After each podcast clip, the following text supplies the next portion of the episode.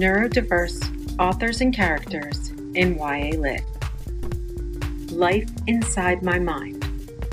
31 authors share their personal struggles. Essays tackle everything from neurodiversity to addiction to OCD to PTSD and more. The goals of this book include providing home to those who are feeling alone, bringing awareness to those who are witnessing a friend or family member struggle, and opening the floodgates to conversation. Rules of Rain Rain has taken care of Ethan all of their lives. Before she even knew what autism meant, she was her twin brother's connection to the world around him. Each day with Ethan is unvarying and predictable, and Rain takes comfort in being the one who holds their family together. Then one night, her life is upended by a mistake she can't undo.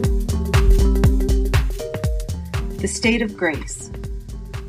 Sometimes I feel like everyone else was handed a copy of the rules for life and mine got lost.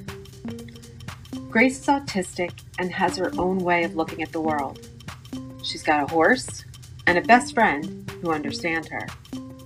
And that's pretty much all she needs. But when Grace kisses Gabe and things start to change at home, the world doesn't make much sense to her anymore. The Extraordinaries. If being the most popular fan fiction writer in the Extraordinaries fandom was a superpower, Nick Bell would be a hero. Instead, he's just a fanboy with ADHD posting online.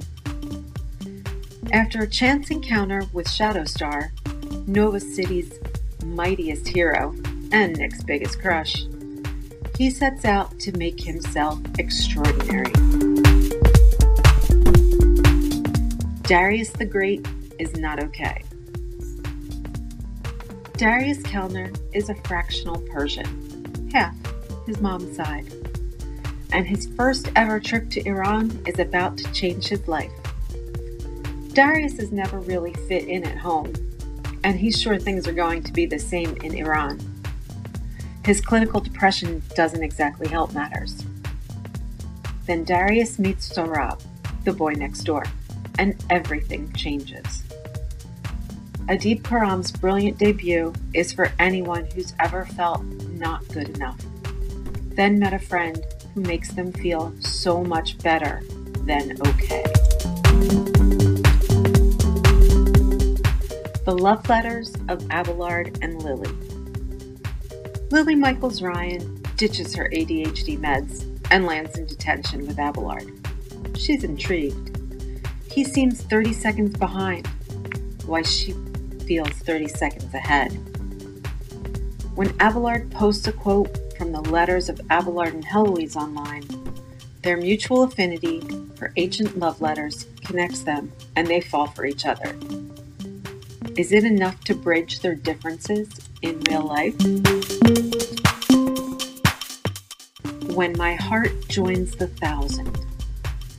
Alvie Fitz doesn't fit in, and she doesn't care. She spent years swallowing meds and bad advice from doctors and social workers. Adjust, adapt, pretend to be normal.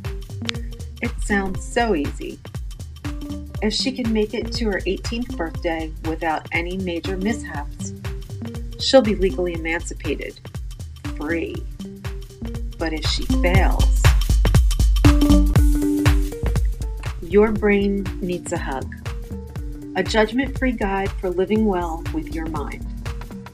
When she was a teenager, author Rae Earl dealt with OCD, anxiety, and an eating disorder, but she survived and she thrived. Your Brain Needs a Hug is filled with advice, coping strategies, and laugh out loud moments to get you through the difficult days. All of these titles are available at the Ocean County Library in print or in digital formats on our Hoopla or Overdrive platforms. Search our online catalog for more titles.